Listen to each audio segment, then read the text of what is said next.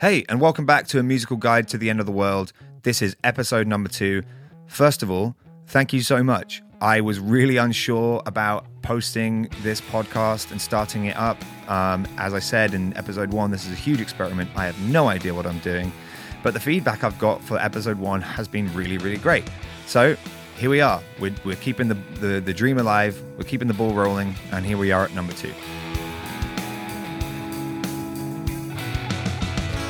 If this is the first episode you're joining us for, I highly recommend going back and listening to episode one because it will give context to what this show is about and what we're doing. Jonas here as usual.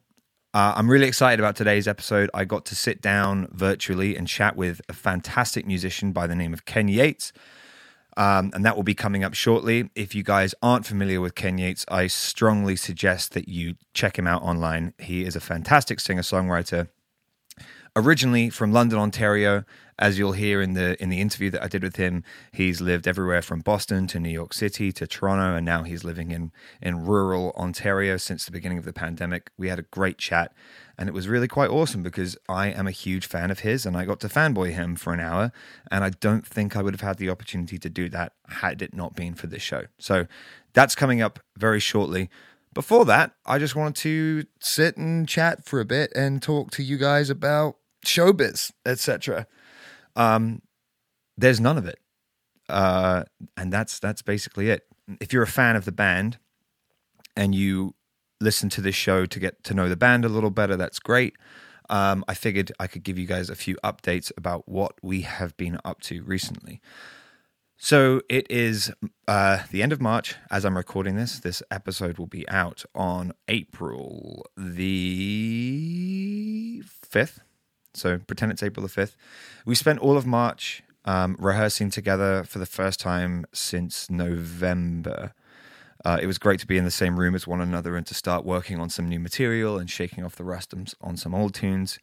We were doing it in a big space uh, in Kingston where we were able to do it sort of six feet apart safely with masks on, etc., which is a very strange thing to be navigating with your bandmates and best friends who you've been in close quarters with and in close contact with for the better part of six years to then be very cautious to not get too close to one another.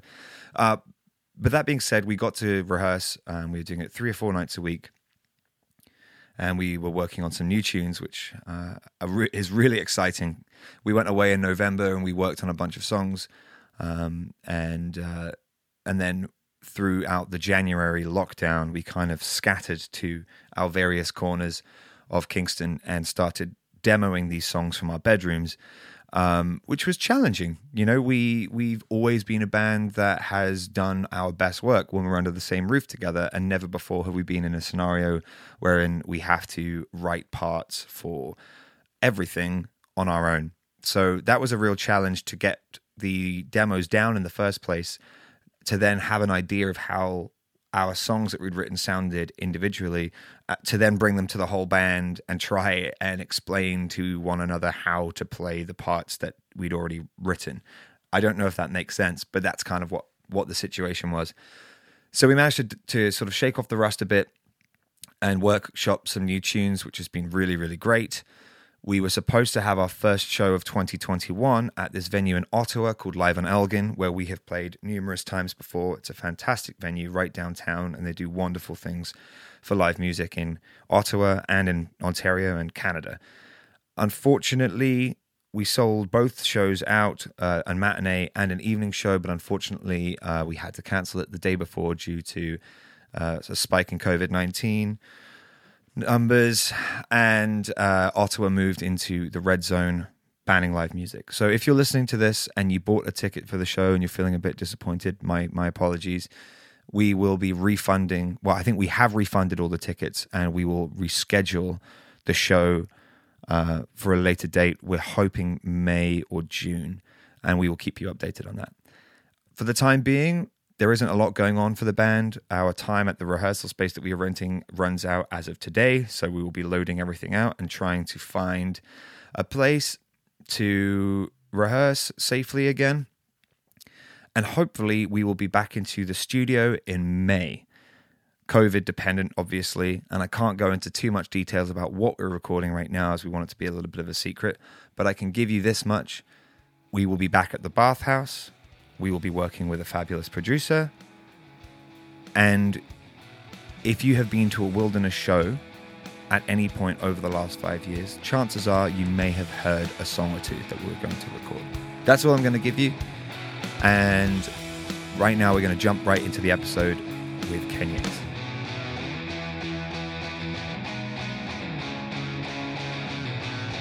Ken Yates, thank you so much for taking some time out of your day to talk to me today. I have been jittery with excitement all week to talk to you. Thank you so much, man. Oh, thanks, man. Thanks for having me. So, where where where are you joining us from today? Uh, so I actually just moved to a town called Creemore, Ontario, which is about an hour and a half north of Toronto, kind of close to Collingwood area. So yeah, because nice. of COVID, we uh, we we were in Toronto for a while, and we've been talking about moving to the country for a long time, and COVID kind of kickstarted that, and so we decided to pull the plug and and uh, move up move up to the country. Fair enough, man. Honestly, I, I, I, I've been thinking of doing the same thing for a while, and I know a bunch of people were in a similar situation where, you know, where where you're paying hand over fist to live in the city. The benefits of that are, you know, you have all the amenities of a big city right at your doorstep. But when that's taken away from you, it's kind of like why why am I here? You know? Yeah, totally. Well, and that's the thing. Like, I I love it right now, but it's uh, you know all I know about my existence living in the country is is uh, is in COVID times. So we'll see. Right. We'll see what happens once uh, things go back to normal. If I start missing the city at all, but for now it's great, sure. especially uh, with us both both working from home. So it's been good. Nice.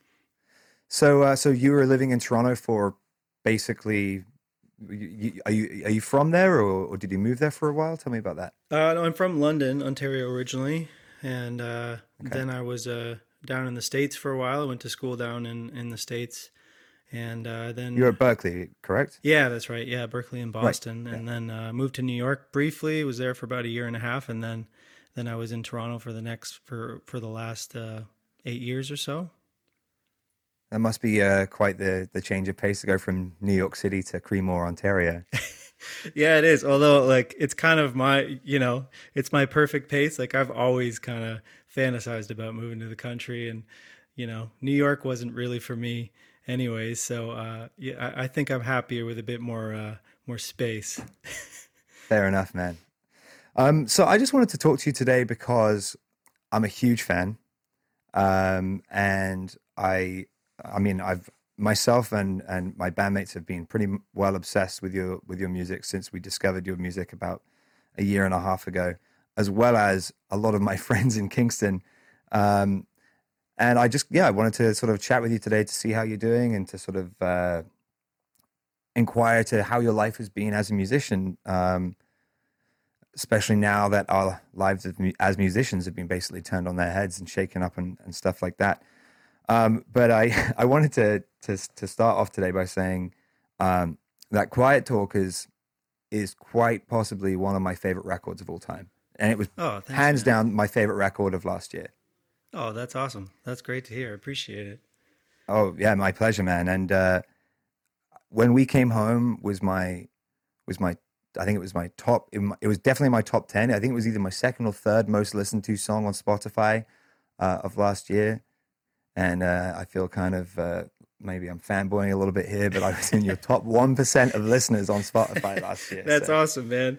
Well, I mean, you're yeah, you're probably like literally the one percent that uh, has. it wasn't that well listened to. oh well, well, yeah. Well, I'll keep I'll keep giving you those zero point zero zero six uh, cents per stream from where I am. Appreciate it.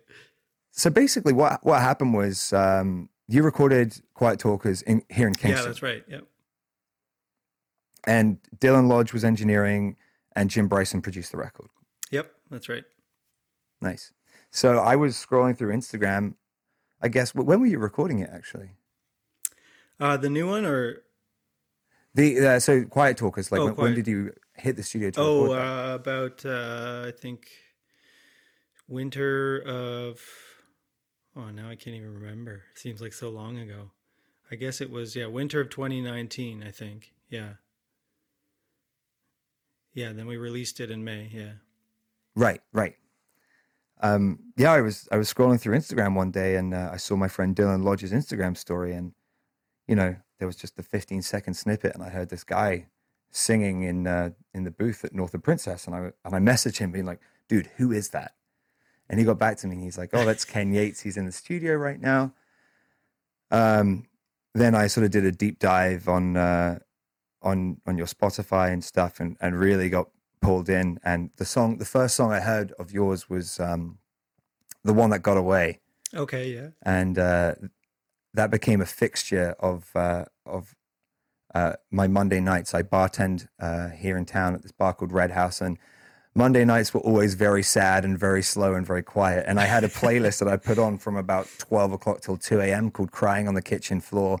and, nice. and, and, oh, I know the Red House well. Oh, you do? Okay. my uh, yeah, my wife went to uh, went to Queen's, so we've spent some time at the Red House. So I, I know what you mean. so uh, yeah, I mean, if you guys are ever in town on a Monday night and you want to come cry on the kitchen floor with me and like the one cook that's in the bar at that time of night, you know where to find me. nice, sounds good. So so yeah, you guys recorded Quiet Talkers. You had Jim Bryson producing, and and then you know as most musicians do, you record your record, you figure out a release strategy, and then you hit the road. Can you tell me a little bit about uh, the release strategy of that album and and how COVID completely disrupted that? Yeah, well, so yeah, like I said, we we recorded it in in uh, winter of 2019, I did, and I didn't release it until spring of 2020, and mostly because I was just kind of you know, shopping it around for a while, kind of to to see who who might be interested in releasing it. Sent it to a few labels in Canada and the U.S. and and was doing some touring in the meantime. And um, yeah, there wasn't wasn't really a ton of interest. But then I uh, I met a uh, or I got in contact with a kind of a distribution company in uh, Nashville called Tone Tree, and they kind of specialize in uh, in like um, you know Spotify releases and, and playlisting and stuff. So they kind of came up with this release strategy of of putting out a single every month leading up to the album release, like five singles leading up to the full album release, which seemed kind of insane to me to like have like a six month release plan. Because by that time, I just wanted to put it out because it had already been made for a year. Um, but you know, this that's that's I guess the name of the game now is to is to try to to build up the the Spotify playlist leading up to release because once you release the album like all you know everything's kind of done by then. So everything everything now kind of happens before the album actually comes out. So we yeah we took about 6 months to to put out five singles and and uh, it went pretty well. I mean I can't complain. Uh, every single we put out had more and more traction on the on the streaming websites. And um, it kind of picked up leading to the album release so yeah it did work but it it's a it's a strange strange process. sure is. I when we released our our debut record in August, and we had a similar thing where we were working with some really really great people on the PR and publishing team, um, and they were really really pushing for singles. And I remember thinking, if we just keep releasing singles, we're not going to have an album to put out at the end of this because it's going to all be out as singles already. Right yeah and then trying to you know trying to figure out which song like w- what would be the first song as sort of the like it's kind of a sacrificial lamb. The first song is like you know it's probably not going to get the most traction um, especially if you haven't put out an album in a while. And my last release was in 2016 so it had been a while for me. So it, it was kind of a struggle for me to figure out which songs to release when but um, yeah, I mean overall it's been it's been good, but like you said, I released uh, released the album like right in the middle of of when COVID was really getting bad, and um, it was good in a way. I, th- I think because when at the start of the pandemic, everybody was at home and really like felt hungry for new music, which was good. So so the initial few months was was I think a good thing, but then yeah, you know, as the as once the album's out and it's out in the world, and you can't tour with it, um,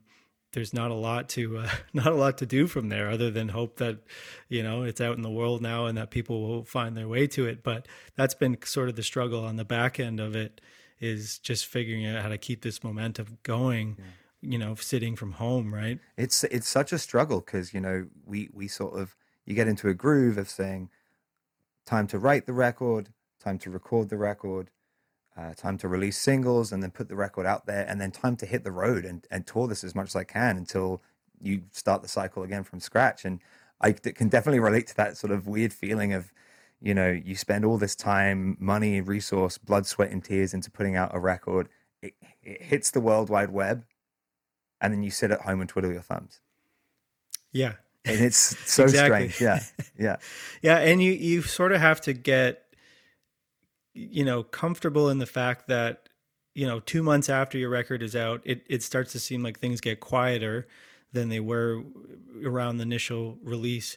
But you sort of just have to take comfort in the in in knowing that people are still listening to it that they just might not be uh you know physically telling you or you know you may not be hearing from them anymore. You know what i mean? That's the weird thing is when things go quiet uh, you kind of start to panic a little because touring for me is just is all, almost just a way to to like you know feel like you're you're making progress or just be busy you know what i mean? It's like um, touring feels productive. So when you're when you're sitting at home and things are a little quiet then then you start to go a little crazy because you know there's only so much uh, you know social media stuff you can do until it's just out in the world and and you're hoping people just find their way to it right? For sure. And i guess touring is is the real way to see your album paying dividends, you know, because you can uh, you can tour through I don't know Nashville or Regina or Saskatoon a year ago, and you know you can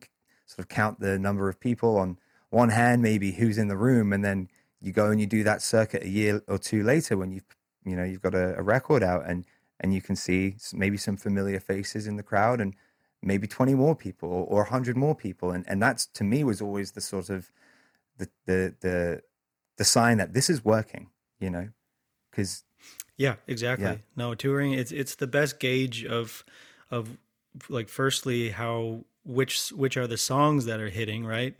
Like I haven't played the new album live yet, and so you know I have an idea of what you know the the more popular songs are, but the touring is is the best for just gauging an audience's reaction to the actual songs, and then like you said, like gauging your actual growth as an artist. Um, it's it's just the best gauge of you know just seeing seeing a physical reaction from people. I think is the best gauge of of of how things are going. Absolutely, and there really is no better feeling I think than maybe arriving in a city that you've never been to before, or you, or you haven't been to in a long time, and and seeing a room full of strangers who are who are singing the lyrics that you wrote in your bedroom back to you you know? Yeah, absolutely. I mean, I definitely miss that. Uh, that aspect of it, I miss a lot. There's a lot I don't miss, and and for me, um, touring has been the only, mainly the only um, thing that's kind of grown my career. Is is it's funny because like every artist has their their own little their own pathway of of which doors are going to open for them and that you you sort of just kind of follow the the doors that are half open and uh, and just keep following that. And for me, it was touring. It was just you, you know getting uh, getting gigs, opening for people, and and just constantly uh, you know hitting the road like all the time. And now that I'm have some distance from that, like I I do sort of realize that a lot of it was was um, you know, feeling like I was making progress, but not necessarily actually making progress. So now it's interesting taking a step back from it. Like, what am I going to do when touring comes back? And I, uh, you know, I do think I'll I'll look at it differently.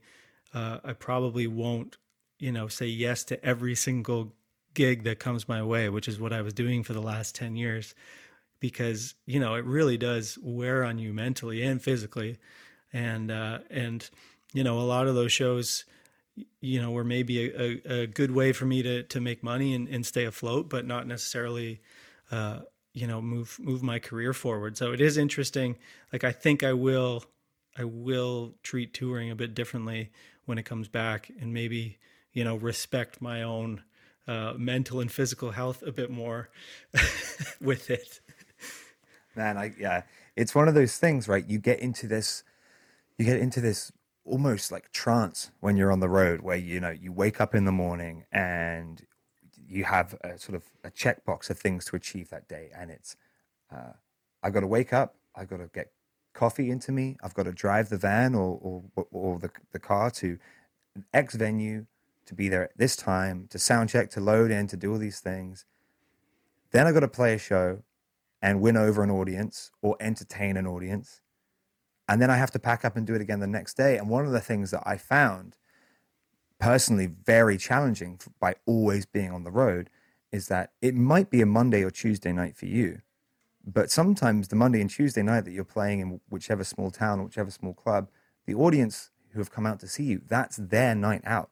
You know, that's their event for the week, you know, and they've taken they've taken maybe the day off work on Tuesday morning and they're coming out on a Monday night and they want to party with you. They want to buy you a drink. They want to what and then when when you're doing that every night, it becomes exhausting and it's just frankly not good for you you know absolutely yeah that i used to do a lot of like house concert you know private event type of shows and being a solo singer songwriter it was kind of a good way to to one you know fill in those those monday and tuesday nights and and fill up the week with shows instead of having days off and then also having places to stay.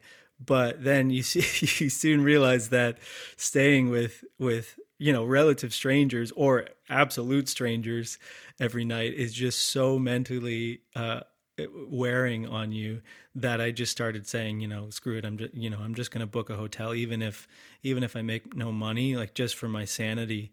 Uh, you know, I just, I just need that space because, like you said, that's their night to like stay up till 4 a.m. and they want to jam with you after, and they want to make you a big breakfast, and, and which is, which is all great, and, and you know, I've met some really amazing people doing that, but at the same time, it's like sometimes you just want to go to bed and you want to get up and leave and you know not not be on all the time. So uh, yeah. It's a really difficult like sort of uh, territory to navigate when you know somebody has brought you into their home. I've been in very similar situations where someone's brought you into their home they're excited to have you they want they want to call their friends over and, and jam with you and, and, and so on and so on. And it's a very delicate thing to be like i'm very grateful that you brought me into your home and have given me a place to stay but I just need to get some sleep. I need to, you know, I need to call my mom. Yeah. You know, I, I, I can't be singing Wagon Wheel with you until six in the morning because I have a radio thing at nine o'clock tomorrow, you know?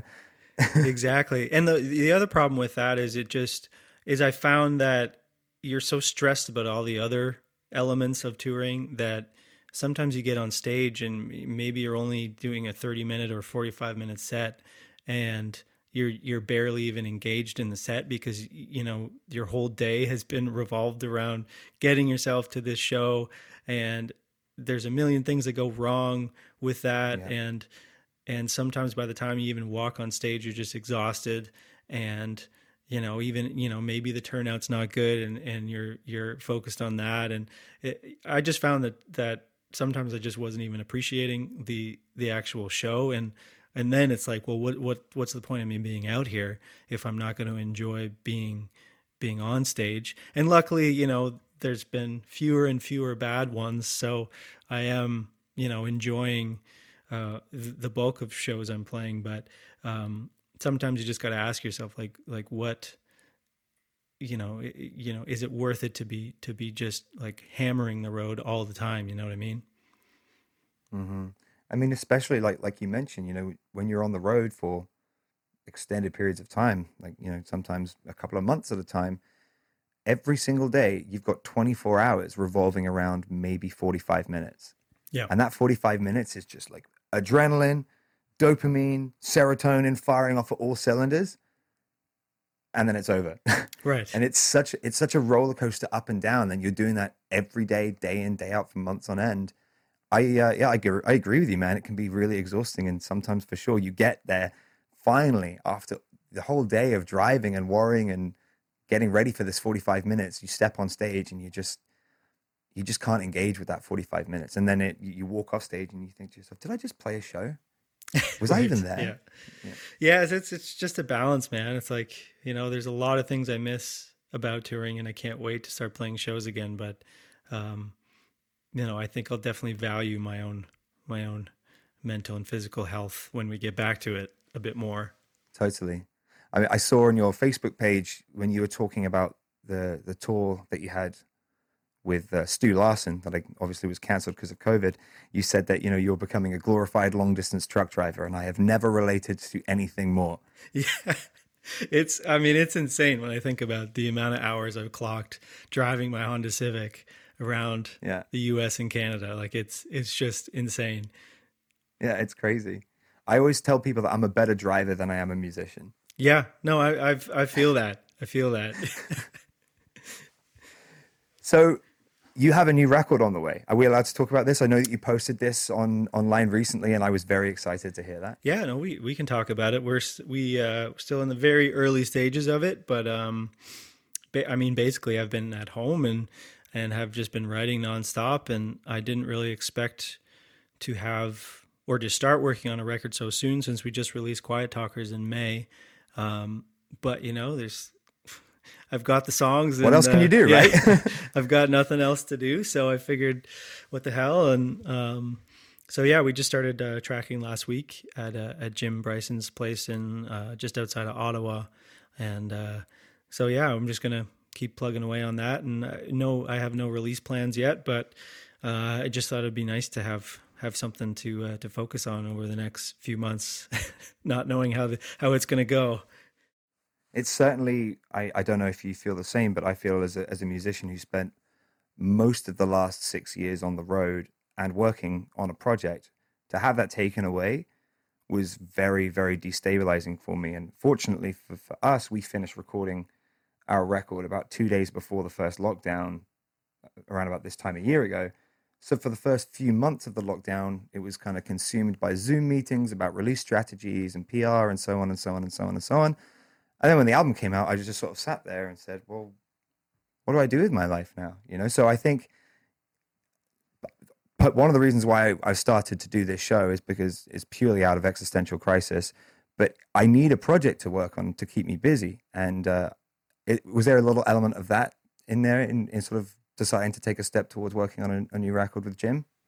Oh yeah, totally. Just something to keep to keep my mind busy and um, yeah. And I I also didn't want these new songs to, you know, I didn't really want to wait on them. If I had them, I didn't want them to go stale. And um, it it it was actually kind of exciting to work on a group of songs that I've barely played or barely even know how to play. Because the last mm-hmm. few records, you know, I would have played the songs on the road for years before going into the studio. So. Um, and it was also just out of a out of out of a longing to be in the studio a bit more i think like i i love the process of recording an album but um, i don't necessarily get to do it very often i don't get to be in the studio mm-hmm. very often you know i have my own little home set up, but it's pretty uh, it's pretty pathetic and uh, and it's just fun to to to play music in a studio with other people. So um, partly just yeah i just wanted to do that for for my own sanity right now since there's nothing else to do. And and it's just kind of fun working towards something new. And and you know in the meantime i'll, I'll keep keep pushing the songs from quiet talkers. But uh, yeah it's just just nice to have uh, something to work on as as you said. And you know i've thought about the podcast thing too but i don't know if i'm a very good podcaster. So me neither dude i have no idea what i'm doing or how so, many have you guys done? How many podcasts are you this, on now? Um, so right now we're we're recording like a bunch of them. So we have like a little uh, war chest, I guess. Gotcha. Um, so this is this is the, this is the fourth, and I've got six, uh, six to no, I've got two more interviews booked, um, and I think we're probably going to try and get like seven or eight before we before we launch it but uh, it's it's purely just like a little like fun passion project. You know, like it's uh, it's one of those things that you know our bread and butter has been touring and playing live, and that's kind of been taken away, and and we've been very fortunate to be able to uh, play with some really talented songwriters and musicians from all over the place. So the, the, the idea behind this was to be like, hey guys, feels like the end of the world. What are you doing? How are you how are you surviving? You know, what what what is the world going to look like for you when all of this is kind of over? Yeah, absolutely. I mean, I think the one positive that's that's come out of this is that I think at, least the artist community, I don't know about the music community, but the artist community, you know, I think it gives all the artists a desire to kind of connect with each other and not mm-hmm. necessarily mm-hmm.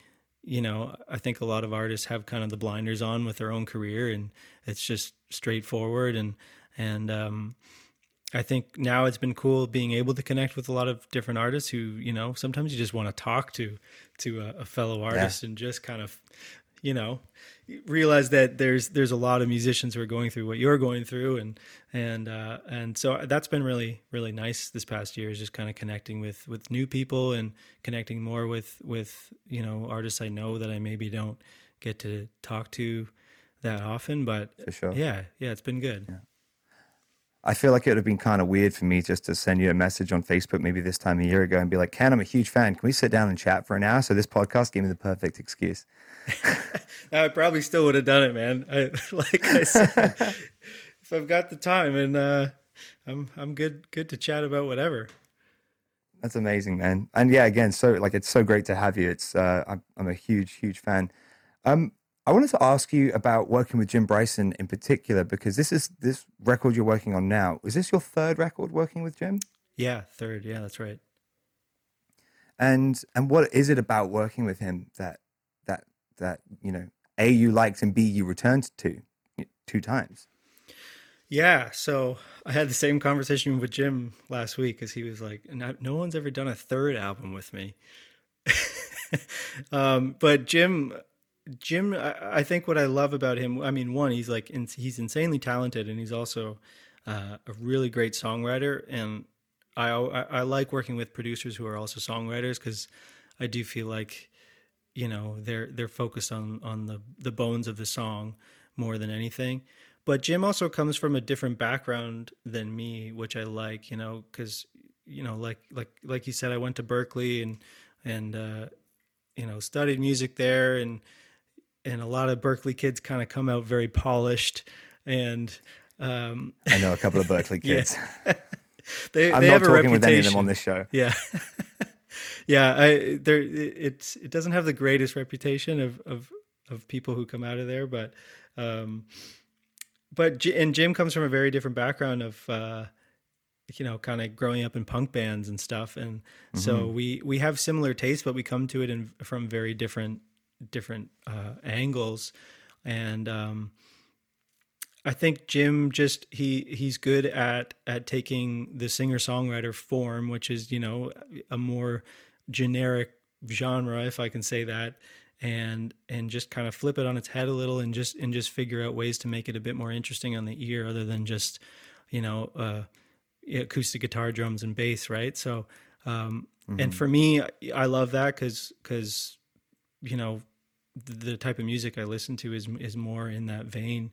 Um, you know, mm-hmm. less less folky than you think I would listen to. Um, so it's it's just the the the endless struggle of of trying not to sound too much like a singer songwriter when you're a singer songwriter.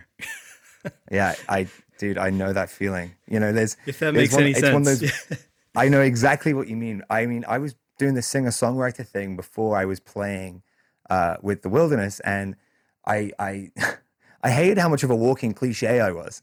You know, like because I'm like, oh great, dude walks into a bar, plays fucking four chords about how sad he is, demands to get paid and leaves. And I'm like, I'm like, oh god, who are like. It, my whole life was one existential crisis, but and that was, I think, one of the reasons why I, I gravitated so strongly towards sort of pushing for the band was because I, I love singer songwriting music.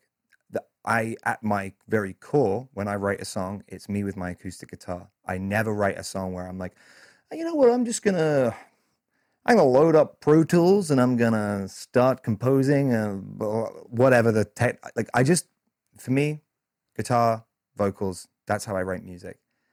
Um, but but yeah, it's it's one of those things. Like I listen to, you know, my favorite singer songwriters and musicians are are singer songwriters. Like uh, I listen to a lot of like Josh Ritter and Bob Dylan, and recently been listening to a lot of you. But they're one of the things that I loved so much, and this is a very long-winded way of getting to it. One of the things I loved so much about Quiet Talkers as a record is it was there was there was more to it than just a guy with an acoustic guitar. I mean, had it been just you and acoustic guitar, I would have loved it because I think the songwriting at its core on that record is phenomenal. But I there are, there are things on that record that I that I pick out like just at the very beginning of when we came home, for example, just like the sort of the ambient noise, and then the like the consistent like kick snare pattern and the sound of the kick snare. There's like there's a lot to dig into there, and I think you know you you and Jim did a fantastic job on that record. Oh, thanks, man. Yeah, no, that's that's great to hear, and it's been a learning process for me with that too, because uh, Jim and I's first record that we did, Huntsville, um, which is uh, you know I consider a lot more like a folky singer songwriter record than Quiet Talkers and and the one we're working on now, and that's because I kind of held them back with stuff. I, I I got scared when we started going outside of the the singer songwriter world but you know mm-hmm. what I'm realizing now is is like you said, you know, I'm writing these songs with a guitar and vocals, but you know, the bones of the song are there no matter what you do to it. And um, so, you know, Jim's process is just is just to say like we hired a bunch of really good musicians, so why don't we just let them do their thing and and if we don't like it, we we press the mute button and you know, why would why would we hold people back if they have an idea. And so that's been really fun for me is just to kind of let go and, and let and let the these musicians uh, just be creative and and and listen to their thoughts and then if we don't like it we we fix it. But um, for the most part we we keep everything that was that's been played initially on on a lot of these songs. And um, and it's just a more fun way to make a record. And like i said at the end of the day it's not like we're uh, we're making any like crazy weird uh, avant-garde records here. Like it, they still the bones of the songs are still there and it's still me singing them. So totally yeah. uh, yeah. Yeah totally. Do you find that do you find that sort of uh, freeing you know being that you know ken yates this is your project and these are your songs and this is your record and you know if one of the musicians playing on it plays something you don't like you get to say no because personally you know I, I play i play in a band and there's six of us and while I, I love that, sometimes that can be a struggle in the studio when, you know, there's six opinions going on and six people are married to the project and six people also have an equal say in how they think the song should be, you know? And do you find that, do you find that, um, like sort of freeing to be able to make the call the shots like that by working as a solo artist? I mean, a little bit. Like to be honest, it's usually Jim who's the one that's saying no to stuff. So okay, that's nice for me because I can just sort of enjoy being in the studio and enjoy playing music with with other people which I don't get to do very often as a solo artist which is which is mm-hmm. one thing that I love about making records is actually playing with a band cuz uh, you know I can count on one hand how many times I've actually played with a band um, so that for me is just enjoyable. Um, so I just kind of try to enjoy the process of playing with other artists other musicians and uh, and then Jim's kind of the one who figures out what works and doesn't work and and if you know and ultimately the decision does come down to to what I think but for the most part I trust Jim's decisions and and uh and so he's the one who who has to you know say say no to certain things which is which is nice for me. He has to make the tough calls? Yeah exactly. So uh you know you mentioned Huntsville um and that came out in 2016 yeah that's right. Yeah. So uh, one thing that I've noticed um, a lot in in your songs, uh, like there's like real specificity, specificity in the in some of the lyrics, especially uh, in regards to like people, places, and things. Um, and some of them are obviously very Canadian, like Huntsville and Grey County Blues, and so on and so on. Um, do you find that that's something that comes naturally? Do you do you ever think of of that that sort of specificity in the lyrics? And like, how do you find that sort of international audiences? Because I know you've played all over, all over the world. How do you find that they relate to sort of that little uh, like snippet of Canadiana?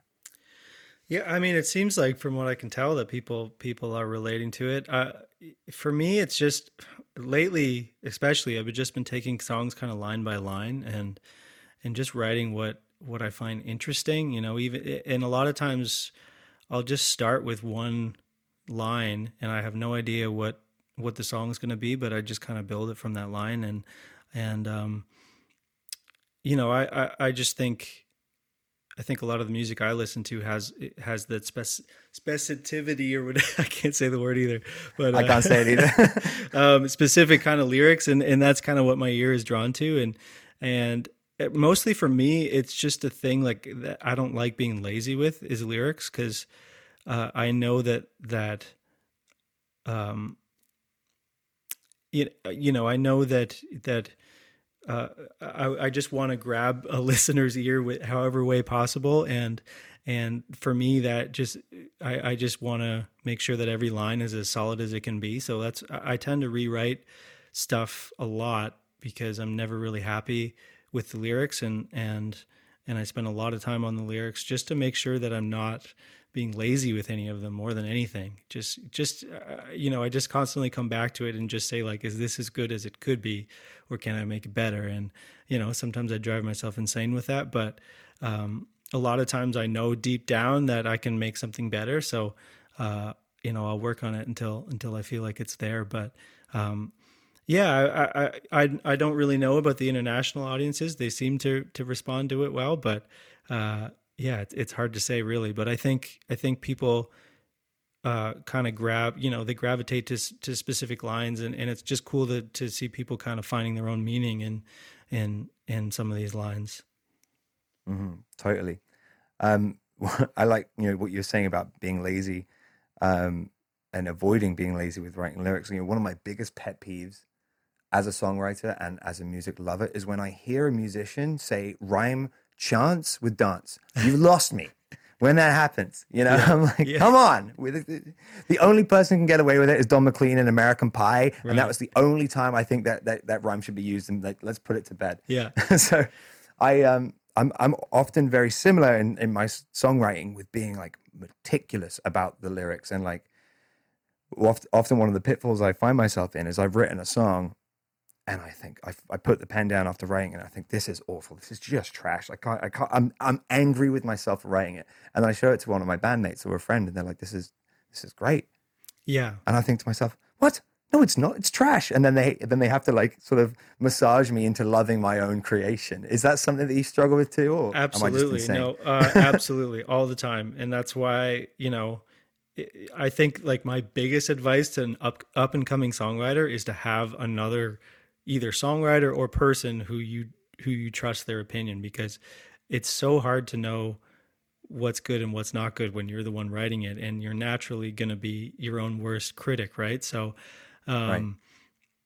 so i you know i have a, a friend who's a singer songwriter his name's brian dunn and we uh we just send every every new song we write we send back and forth to each other and and actually, it's funny because I was reading our email thread the other day of all our songs, and uh, like all our subject lines in our emails are like, "Is this good? This could suck, but uh, this could be terrible." I'm just like, look at our self confidence here; it's terrible. But I know. um, but that, I mean, I would have been, I, I'd be lost without having somebody to to tell me if it's good or not because a lot of the times the songs that I think are are the best I've ever written uh, are kind of you know they turn out to be meh. And uh, a lot of my most popular songs are are songs that I thought were were total crap. And uh, and you know somebody usually Brian will just say no that's that's a keeper. It's so funny actually like you know when when you think that you've written something that that's trash and you send it to your you know musical confidant and they love it. And then the flip side of that is being like I've just written a work of art here, and then you're so proud of it, and you send it to that person. They're like, dude, what is this? Yeah, you know. Yeah, that's why I, I tend to just if I start a song, I just try to finish it. If if I think it's even remotely good, I just try to finish it and send it off to him as as soon as it's done, and not not think about it at all, and and right. not get too attached to it. And uh, you know, because yeah, like you said, you you uh, you don't want to build it up too much in your mind uh, especially if you think it's some sort of masterpiece or something. right. I uh, I had an experience a couple of weeks ago. Um, we've been we've been writing a lot as a band and trying to get get the at least the ideas down for for uh, another record. And uh, throughout the sort of January lockdown, we weren't getting together to rehearse or anything. So I was sitting around at home, and I, I figured to myself, you know what? Why don't I why don't I try and record a demo? Where I play all the instruments. I've never done that before, just to just to get a feel for it. So I sort of buried myself in my room for a couple of days, and I came out with a demo for this song that I'd written for a uh, a childhood friend of mine, and I obsessed over making it kind of as perfect as it could be, uh, you know, for a bedroom recording. And then I, I figured maybe I should send this to them first before I, you know, record it with the band and putting it out there so it doesn't like you know completely blindside them that there's this song written written about them and in their namesake and so on and so on. so I I sent it to my friend, and uh, the second I sent it, I just had this huge like wave of regret, and then I started apologizing for everything, everything about it, being like, you know what, it's probably just trash, and you probably shouldn't listen to it, and the, the snare drum's off here, and I don't really know how to play bass, so I was just kind of making it up as I went along, and and you know the guitar could be better and all this stuff. And she replied to me saying like, "This is fantastic. I can't believe anybody would even think to write a song." and here I am being like, "I'm so sorry, I did." Yeah. Yeah, it's it's so hard to be inside your own head, especially when you're in the middle of writing a song, because sometimes you just lose lose sight of of you know even either like even what kind of song you're writing. You know, like sometimes I think I'm writing an up tempo, uh, you know, uh, banger, and somebody says like, "Oh, this would be a great like, track nine. oh yeah, and isn't that always the worst when you've written like the song that you think could be the single, and they're, and they're like, you know what? That's a great song. Why don't we just put that up right up there on the fridge for everyone to see? You know, and we can come back to that one later. right. Just, yeah. Exactly. yeah. So, Quiet Talkers, like I said, is one of my favorite records of all time. I absolutely loved it, and I, you know, like you were t- talking about earlier, having a single coming out every month was, I mean, especially going into the lockdown was like something that I looked forward to. I remember uh, when "Surviving Is Easy" came out my girlfriend was downstairs and she's like, Jonas, Ken Yates just put out a new song. I like ran downstairs and listened to it, and it was yeah, it was brilliant. Um, and like I said, when we came home is one of my favorite songs I think of all time. Thanks, man. But there was one song on there, um, "Pretend We're All Right," that I completely glazed over the first listen, um, and then one night I was at the cottage with with my girlfriend, and I heard that, and like I, you know, we, we were playing the album while making dinner or something, and I heard that song, and I was like, and I'd listened to it before, but when I heard it that time, I was like, I felt like I'd been hit by a bus. That song was just spoke to me in a way that, like, I, you know, that I've very rarely experienced with, uh, with music, and it was just devastating. And how do you write such a devastating song and then record it? Genuinely, I was blown away by it. Oh, thanks, man. Yeah, that one was that one was a tough one actually. I, that one I wrote like two days before we actually started recording Quiet Talkers. Oh wow! And wow. Okay. That the other thing I like about setting a date for making a new album is I is I do tend to squeeze in a couple more songs right at the end, and a lot of those songs end up being some of my favorites on the record. So uh, uh, it, it's just kind of nice to go into the studio with something brand new that you barely have even uh, worked out yourself. And so that one, I wasn't even sure if it was going to make the record, but I had just written it and, and I, I hadn't even sent it, sent a demo to any of the musicians in studio.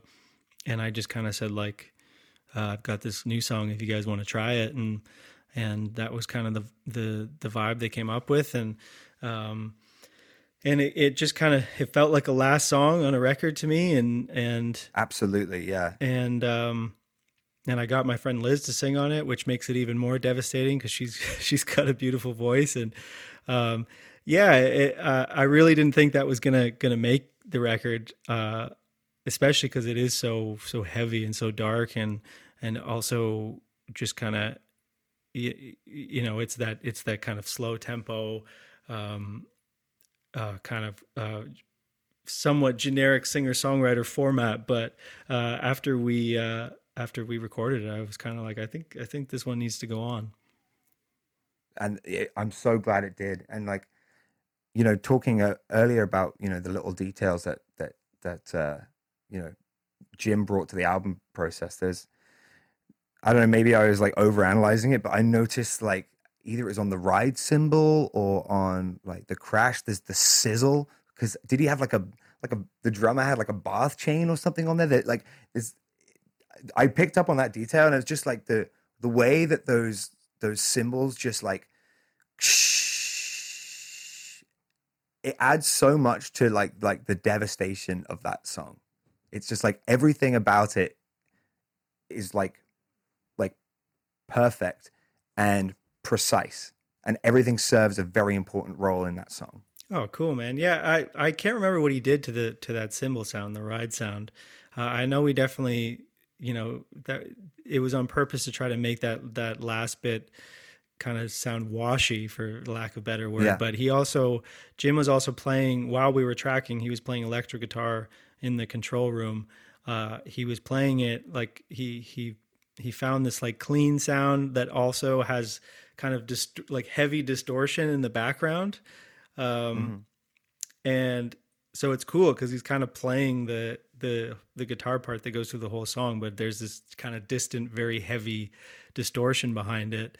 Um, that if you you know if you put it up front, it would be crazy sounding, but when it's in the background like that, it kind of has this epic kind of washy sound to it. So um, that was that was a fun fun part of the song to make.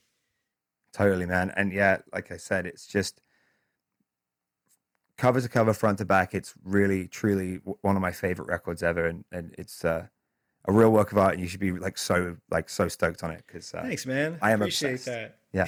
Yeah, I. Uh, sorry, I mean to, to to keep fanboying so hard, but yeah, it's uh, it's it's been such a such a privilege to talk to you today, man. Like, um, as I said, I'm a huge fan of your your music and even in the writing process of of this record I'm working on now with the band, like your name has come up a lot in terms of the the songwriting and the style. So you know you've you've definitely had a, a big impact on on myself and my bandmates. And I just wanted to say thank you so much for taking the time today to to to chat with me and and uh, and allow me to fanboy so hard. Yeah, man. Anytime. I no, I, I really appreciate the kind words and and like I said, I'm I'm always uh, I'm always up for talking music and songwriting and and uh, and I'm looking forward to to hearing what you guys are working on and and it's nice to nice to uh, meet at least uh, over the internet and hopefully I'll uh, totally, man. I'll be back in Kingston at some point soon and we can uh, grab a beer at, at, the Red House. I would love that. I would absolutely love that. And uh, just before you go, um, for people listening, can you just give them a quick way of uh, of how they can find you and, and your music?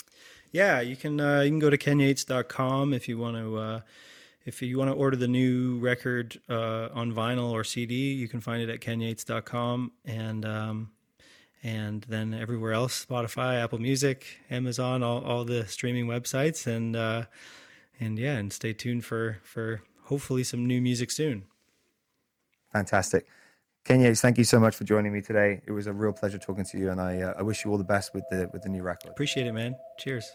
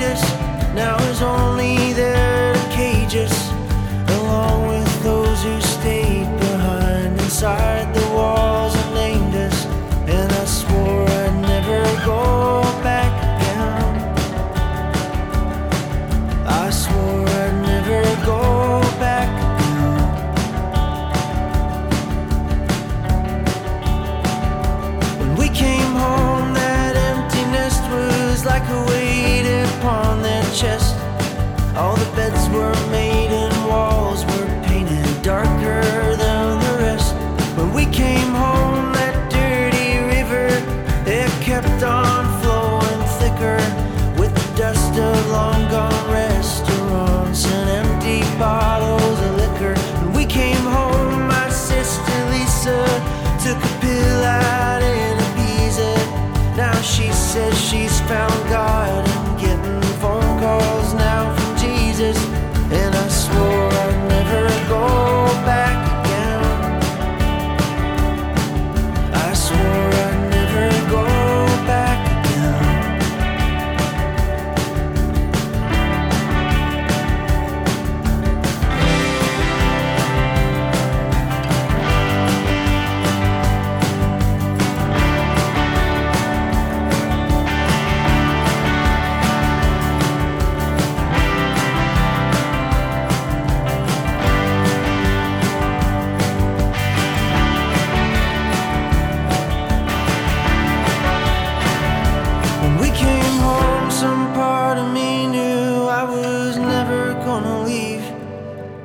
the streets flow through my memory like some kind of disease? When we came home, I learned that age is just a turning of the page. And those pages keep on turning now. You don't decide the end. And I swore I'd never go back again. I swore I'd never go back